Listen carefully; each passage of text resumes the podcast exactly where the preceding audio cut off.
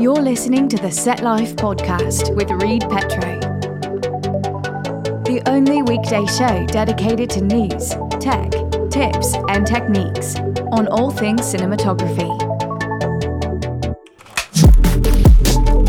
Hello, listeners. Like you, I am always looking to add that extra touch to my visuals, and the Complete Vibe LUT library has it all. Over 1,000 LUTs with 63 cinematic color and black and white looks to create powerful images.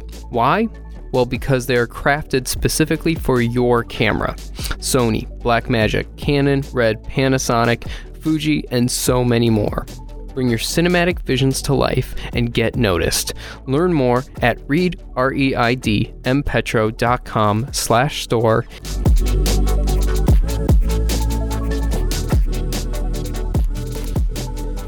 Hello, friends, and welcome to the Set Life Podcast. I'm Reid. Today, we're going to talk about what makes the PL lenses industry standard. Uh, today's sets, projects, and um, the lenses that you're going to be getting. So let's get into it. PL stands for positive locking. And again, like I said, this is the most common, most popular cinema lens uh, mount that there is. It has a diameter of 57 millimeters, 47 millimeters, excuse me, which is the same as the EF mount. However, it has a much larger flange distance, which allows it to have better performance because of that.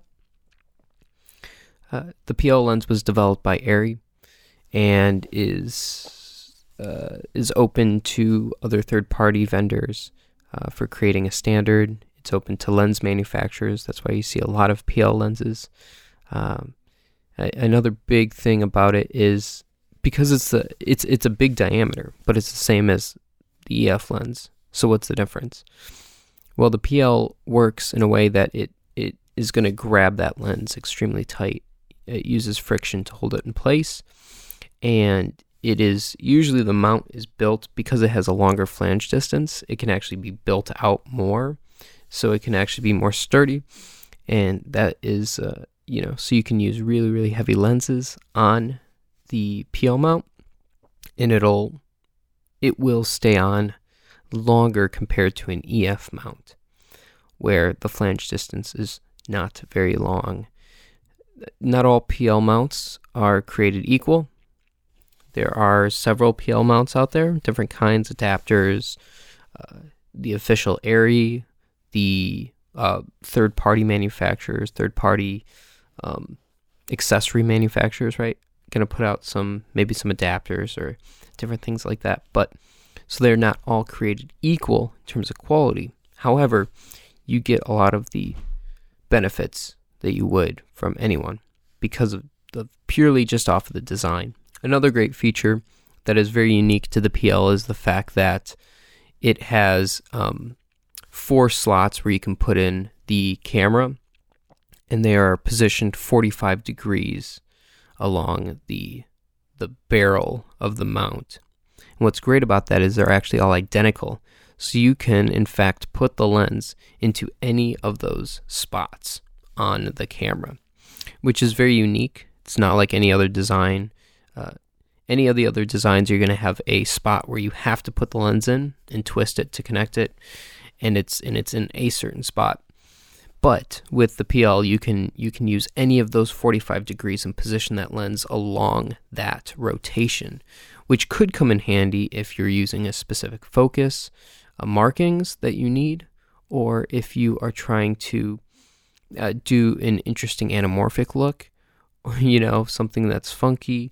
Uh, then it is it is entirely possible to kind of create you know where exactly you need the lens on the mount. Along with the ARRI PL, which is designed for 16mm and 35mm, ARRI actually creates uh, different kinds of PL mounts, like the the Maxi PL used for the Arriflex 765 and the XPL used for the Alexa 65, LPL used for the large positive lock.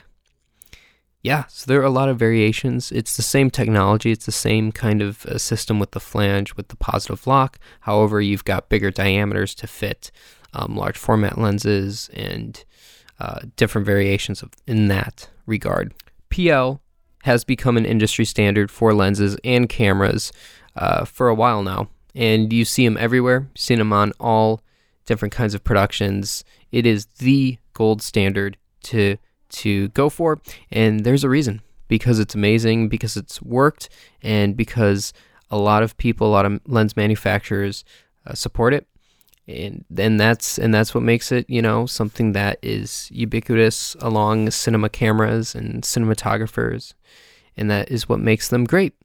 All right, thank you so very much for listening today to this episode. Stay safe, stay healthy, and I will talk to you in the next episode. Thanks for listening. Have questions? Email the Set Life Podcast at gmail.com.